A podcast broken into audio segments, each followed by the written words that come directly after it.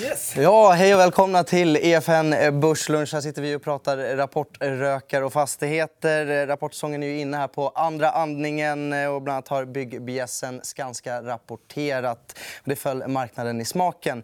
Eh, Oscar Properties däremot de krisar och faller 35% i morse innan aktien handelsstoppades. Men det här det är EFN Börslunch.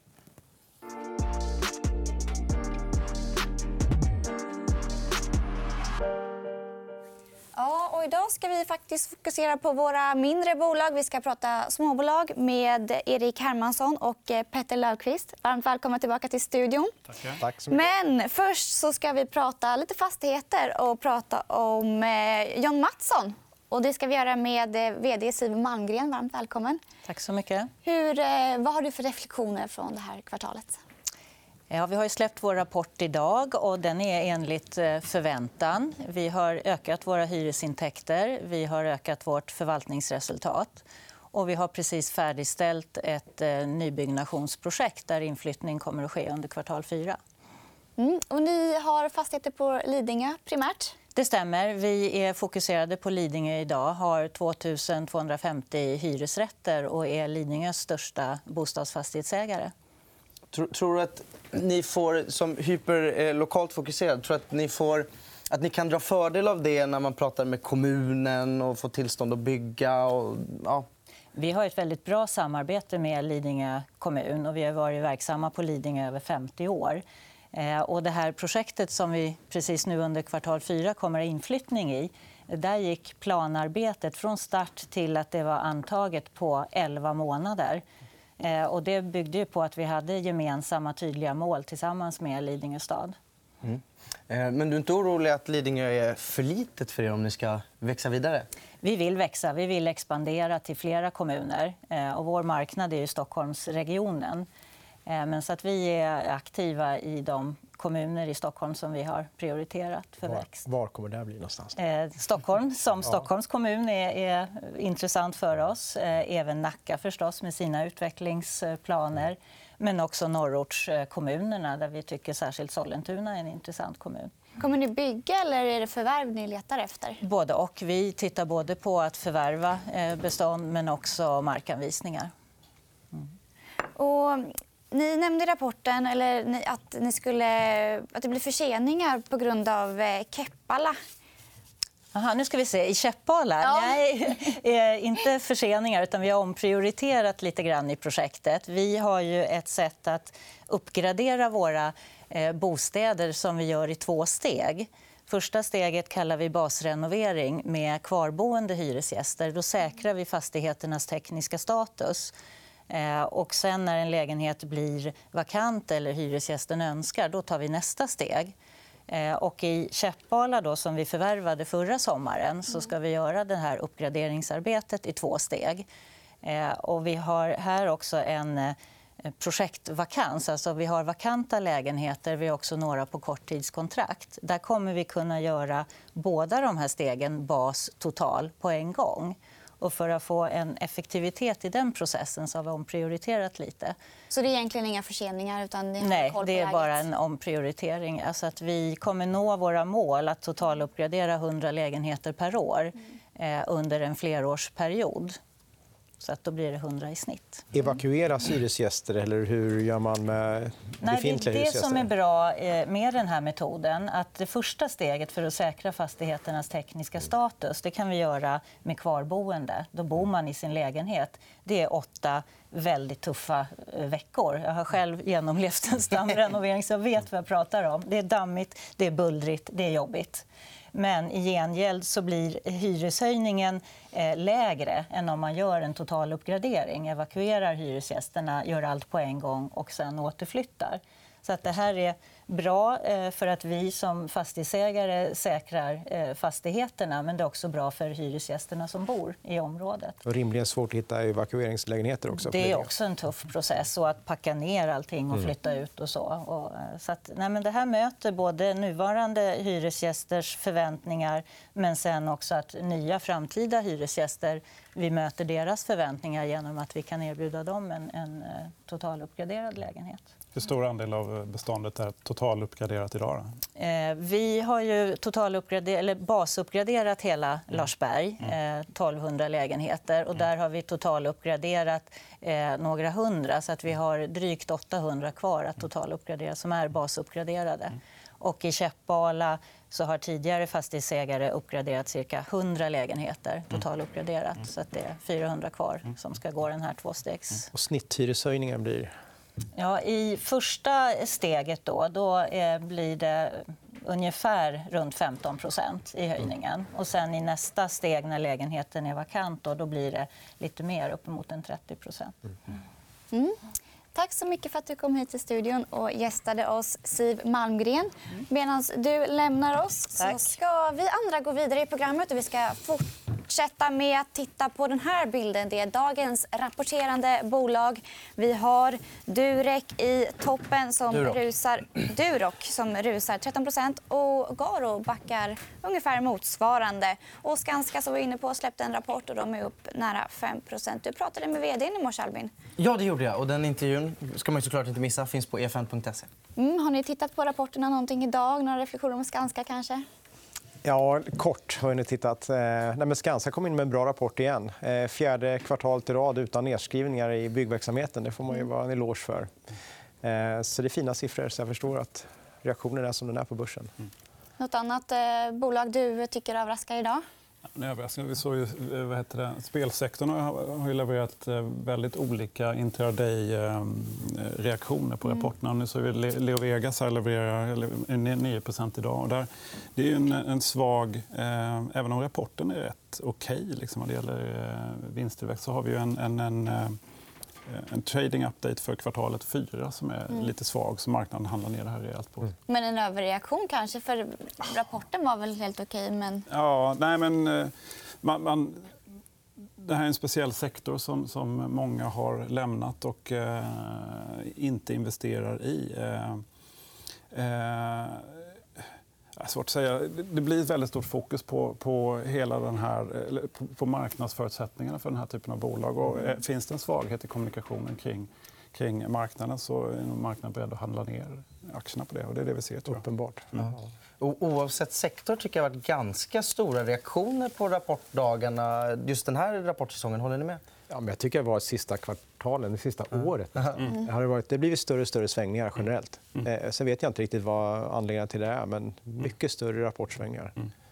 Eh, sen är det så det kanske också har, det har blivit kanske lite större diskrepans mellan värderingar mellan bolag. Mm. På förlorarsidan där stod Garo, bland annat, som handlas kanske till 30 gånger istället. Och det är väl en sån här ESG-vinnare med miljöinvesteringar. Mm. Men de har tillfällig el också mot byggsidan som faller. Mm. Och då är plötsligt de delar som är mot laddstolpar. Det blir inte 30 gånger, det kanske blir 40 gånger årsvinster för den delen. Mm. mm. Då är det klart att då blir svängningarna större när man har den typen av värderingar. Mm. mm. Vi ska titta på ett eh, kärt eh, eh, Fear and Greed-index. Också. Det är extrem girighet i marknaden.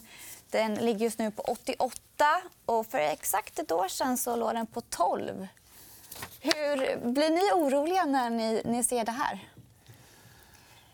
Vi har haft en, en, en, galen kursuppgång de senaste 14 dagarna. Är två dagar vi har varit ner. Liksom. Eh, det är helt uppenbart att folk inte vill stå utanför marknaden. Eh, eh, oroliga, jag vet inte vad man ska...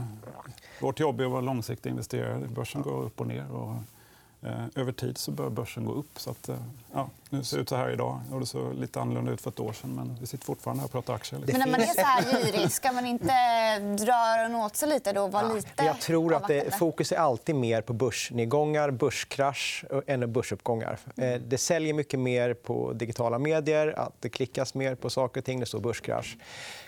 Börsen går ju faktiskt strukturellt uppåt. Ändå skrivs det mycket, mycket mer om börskrascher. Är det mycket mer debatt debatter om det som vi sitter och pratar om nu mm. och börskrascher istället för börsuppgångar. Så att ibland blir det lite oproportionerligt fokus. Men vi gillar ju även börsuppgångar. Så därför ska vi bjuda på två case som förhoppningsvis kommer att fortsätta gå upp. Och vi börjar med eh, Beijer Electronics, som du vill lyfta fram. Erik. Mm. Varför tycker du om det här bolaget? Nej, men det är ett bolag som är, har gått igenom en turnaround. En ganska svår period. Eh, och eh, de sista tre, fyra åren som de fick en ny vd i Per Samuelsson så har man gjort en vändning i bolaget. Man är ett bolag som hålls på med något så svårt som digital styrning. Och för att det är eh, ett bolag egentligen i två olika delar. Det kommer en bild någonstans som ni kan rulla fram sen någon gång eh, när ni passar. Vilken av dem? Vi har en på försäljningssegment eller försäljning Försäljningssegmenten blir jättebra. Den tittar vi på. Då tar vi in det där. där. Fantastiskt. Där har vi de två stora delarna som heter Beijer Electronics och Westermo. Beijer Electronics gör industriella paddor för att göra enkelt. De som sitter på maskin som visar flöden och annat i realtid så de kan presentera och styra och varna för olika processer som sker. Eh, det här är ju en, egentligen så, förr kanske man stod och knackade lite grann på maskinen och hörde att den inte lät bra. Sen kom det analoga saker som mätte att det var en temperatur på x grader någonstans där. Och nu kommer digitala gränssnitt. De här kan man också styra remote. Då. Och via, via ett, eh, uppkoppling mot molnet så kan de sitta någon annanstans i världen och styra de här maskinerna och se vad som händer i dem. Och det innebär att det kommer mycket, mycket mer mjukvara successivt. Hårdvaran får en mindre betydelse. Och mjukvara säljer man på ett annorlunda sätt. Den har en annan prispunkt och det gör att marginalerna stiger. Komplexiteten höjs och konkurrensen minskar. I Västermo, som var andra bolaget där eh, så håller man på med eh, digital kommunikationsutrustning. Och det är de här eh, routrarna, switcharna, hubbarna som man känner igen på ett kontor, fast i industriell form. robusta skal, extremt driftsäkra får inte gå ner. Eh, deras specialsegment i Västermo det är tåg. Det är bra om de inte möts på samma räls utan de kommer på olika spår. Eh, det finns liksom ingen förståelse för att det blir fel då, utan det får aldrig hända. Eh, de sitter kanske under en vagn någonstans där eh, året runt eh, i tio år. Men du beskriver fysiska saker nu. De gör alltså både hård och mjukvara? Båda två. Det är en kombination av mjukvara och hårdvara. Och I Västermo går man så långt att man gör allting produktionsmässigt. också. Då kommer ett grönt såna mönsterkort in. Och sen sätter man, löder man på kretskorten och man gör ett, ett skydd och ett skal. Och det gör man av två saker. Dels för att man vill skydda kvaliteten så man vet att man kan leverera en väldigt kvalitativ produkt. Dessutom skydda produkten. För det är klart att Lägger man ut sig på asiatisk försäljning så finns det risk att det är någon annan som hittar saker och ting som man kan ta. Så du tycker att det är bra att de gör båda två? Det är en jättebra sak. Man kan styra produktionen på ett bra sätt. och De sitter ihop. De här. Så Det går svårt att skilja dem åt. Men det kommer bli mer och mer vad gäller pris i produkten kommer mer och mer från mjukvaran. Hur tar de betalt? Då? Kan de få serviceintäkter och mm. återkommande Ja, men det är så att man har historiskt sett bara tagit betalt per enhet. En enhet, en x kronor. Och nu kommer då betalnings... Den första delen är en uppkoppling mot molnet som kommer nu som man kan betala via en så här kallad SAS-intäkt. Mm. Eh, en abonnemangsintäkt på mjukvaran. Vi kan väl titta på lite siffror också. Du har med en tabell. Ja, men det är ganska jag, smått här. Men... Det är väldigt smått. Eh, men jag jämför här Beijer Electronics med HMS Networks. Man har faktiskt produkter som är, på, vad gäller Västermos del är precis eh, motsvarande. Det här är ingen diss på på HMS, utan ett jättefint bolag. Men det är lite grann vilken potential det finns i Beijer Electronics när man har tagit sig igenom den här resan som man har just påbörjat. Eh, man handlas till HMS eh, handlas tre gånger högre på Enterprise Value. Och det beror mycket på att man har en bruttomarginal som ligger runt 60 eller 50 mm. och Vi tror att Electronic kommer successivt att ta resan dit. Och vi ser här också att de har en ebit-marginal på 10 förväntat. Ja, precis. Medan HMS har 20. Ja. Det är ganska stor skillnad. Det är stor de skillnad. Men att man säger väldigt tydligt att 10 är inte ett slutmål, utan ett delmål på vägen. Man ska komma ihåg det här är ett bolag som har haft en väldigt krokig del. Man sålde agenturprodukter från Mitsubishi som gick till en annan leverantör man låg med förlust och stor skuldsättning. Så att man satte 10% som ett första mål. Det kommer att bli mer. Nio gånger ev-ebit 2021. Eh, eh, jag tror att 18 eh, gånger EV eller 9 gånger ev-ebit är alldeles för lågt. För man kommer fortsätta växa väldigt starkt. Man kommer ha tvåsiffrig tillväxt. Så att jag tror att den här aktien har potential att dubblas på de två åren. Blir du sugen, Petter, när du hör det här? Nej, men, äh, det är inget väger i någon av våra portföljer. Men det som det som är tilltalande tycker jag, med, med caset är ju att det är ju en, en strukturell underliggande tillväxt, någon typ av industriell digitalisering som man kan, eh, som man kan vara med och rida. Vi har suttit i HMS tidigare och, som vi eh, inte äger för tillfället just av att vi har ett multipel, eh, en multipel som vi såg innan på 28 Tycker gånger. Det är för dyrt? Då? Ja, men det var lite dyrt i somras. Eh, men det här, här har det samma typ av exponering. Och det är uppenbart att det här bolaget har genomgått en, en transformation. För det var extremt... Eh, jag tyckte inte det var speciellt intressant för tre, fyra, fem år sedan när det, när det var den här typen av agenturverksamhet. Men nu, nu finns just den här resan i att, att med egna produkter. Eh, att, att driva den och fortsätta driva den och driva Det är det nya ordet. Man ska ha nya buzzwords. Så då är det IIoT, Industriell Internet of Things. Det är det stora. Och där kommer det inte bara handla om bekvämlighet, att man har uppkopplat kylskåp eller att man kan släcka belysning på en gång hemma. Utan det handlar ju verkligen om att sitta, maskiner kan prata med varandra med olika protokoll, alltså olika språk. Kan Concentrix eh, pumpar prata med varandra? Ja, de sitter ju... Bra övergång. Jättesnygg övergång. Ja, men då, då, de, sitter, de pratar ju med hela motorn. Det är ju, det är ju pumpar, eh, flödespumpar som sitter i, eh, i, eh, i framförallt dieselmotorer. Eh, klart, de måste väl prata med hela motorn, annars funkar väl inte motorn gissar jag. Så att- Antagligen. Men det är väl inte den typen av industriell IoT som... Varför ska man köpa Concentric då? Ja, men Concentric eh, de kom med en rapport igår. Och det här är ju en av eh, de bolagen som rapporterar absolut sämst eh, försäljningstillväxt eh, year over year. Eh, Det låter lite som en köpsignal. 28% ner. Det är väl eh, det är jätte, det är världens Det är bra början på caset. Nej, men det, som, men det som är så intressant är att, att kursen den öppnade ner 9% igår och stänger upp och fortsätter upp idag.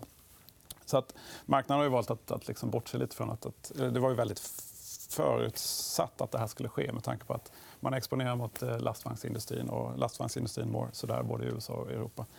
Eh, Men eh, det här bolaget, då, att, att de gör trots det här enorma tappet på, på topline så, så upprätthåller man sin ebit-marginal över 20 Vi kan väl titta på den grafen. Och där ser vi ju att eh, de växer inte längre. Nej, det, nej, det här är ju då, staplarna är försäljningstillväxten. Men är det inte Kvart- jättestarkt att hålla marginalen när försäljningen Ja, klappar men det är det som är så sjukt imponerande med det här bolaget. De, de är, det är ju ett eh, småbolagsindustriversion av Atlas Copco. Liksom. Ja. Att, att de har en sån otrolig intern effektivitet, eh, en enormt slimmad eh, balansräkning som, som gör att liksom, det här avkastar bra med pengar även om liksom, volymerna sjunker. Alla bolag i den här sektorn måste vara avundsjuka på den här marginalstabiliteten. De gör ju något, det är ett unikum. Ja, och jag, tog med en bild till just för att visa på hur snabba de är med att, att faktiskt anpassa verksamheten. Staplarna här, vi har, vi har försäljningstillväxten year over year som den röda linjen där. Men, men eh, staplarna visar då eh, OPEX, alltså eh, rörelsekostnader i, i bolaget. Och man ser att hur enormt snabba de är när vi ser nedgångarna i försäljningstillväxten att anpassa eh, kostnadskostymen. Och, och ska man då tro att, att vi har nått en, en botten på, på, eh, i, i cyklikaliteten för den här cykeln och man lyckas behålla eh, rörelsekostnader på den här nivån, då har vi en hävstång även framåt. Då. Och det är väl det marknaden prisar in då i det här bolaget. Men det finns ju en kul grej till som har kommit i Concentric som inte har funnits där tidigare. Och det är ju, det är ju att de den 25 oktober då, för några veckor sedan tog en order vad det gäller pumpar till eh, batteri, alltså Energy Storage Solution som de skriver. Alltså batteri... Och där kommer den gröna värderings... Eh, Ja, så här ska vi, här ska få. ESG, här ska vi få ESG-värderingen på det här bolaget. Nej, men att, att då ska de då leverera eh, eh, pumpar för vattenkylning av batterier för energilagring. Och det här är en marknad som Elon Musk har sagt att det här kommer att bli större än Tesla-bilarna inom Tesla inom några år. Och att, att, eh, och, ehm, det- är en brutal marknad. Om vi tänker att, att lastvagnsmarknaden är 600 000 fordon i världen. Eh, så har vi då en marknad med batterier som ska penetreras liksom både eh, industriellt och, eh, och på konsumentsidan i Och det här är en USA ny marknad då för Det här är en helt ny marknad för de här och som skulle kunna bli jättestort. Vem vet? Det vi hoppas på det. Absolut. Kan man lägga upp den här omsättningstillväxten på den andra och med den här marginalen så är det fantastisk. Behålla marginalerna, öka. Mm. Men jag tänkte säga, om, om man då får vara lite taskig, om det redan är så här bra, hur mycket bättre kan det bli? Borde inte marknaden redan prisat in att det här är ett fantastiskt bra bolag? Ja, men det är ju ett, ja, nej, men, eh, ja, nej, men det fin, vi har ju... Jag vet inte om vi fick med den Vi bilden. kan titta på värderingen. igen, en snabbis. Ja, Den har, vi har hunnit, den Ja, har vi fladdat bläddrar förbi en gång, men Ja, vi kan ju ta den nej, då. Men här, den orangea linjen är ju eh, värderingen på ev-ebit. Den värderas till ev-ebit 10 för, ett bolag som, som har de här kvaliteterna. Även om kanske inte vinsttillväxt, eller som topline-tillväxten är där så har vi haft en väldigt fin Mm. vinsttillväxt över tid. Då. Eh, och man skulle väl kunna fundera på det långsiktiga caset i den här energistorage. Men det, det jag tycker är intressant är att man faktiskt går, för första gången går utanför eh, lastvagnar och, och eh, construction equipment. Liksom. Det är spännande. Tiden börjar rinna ut. Vi hade hoppats kunna tisa lite om den här tävlingen då, som ni brukar göra. Men jag tycker, kan vi inte titta på i alla fall hur det såg ut sist så vet vi vad att vänta oss till nästa kvartal. Erik och Petters Small Cap Q4 2018 Reporting Seasons Awards. Fanfar.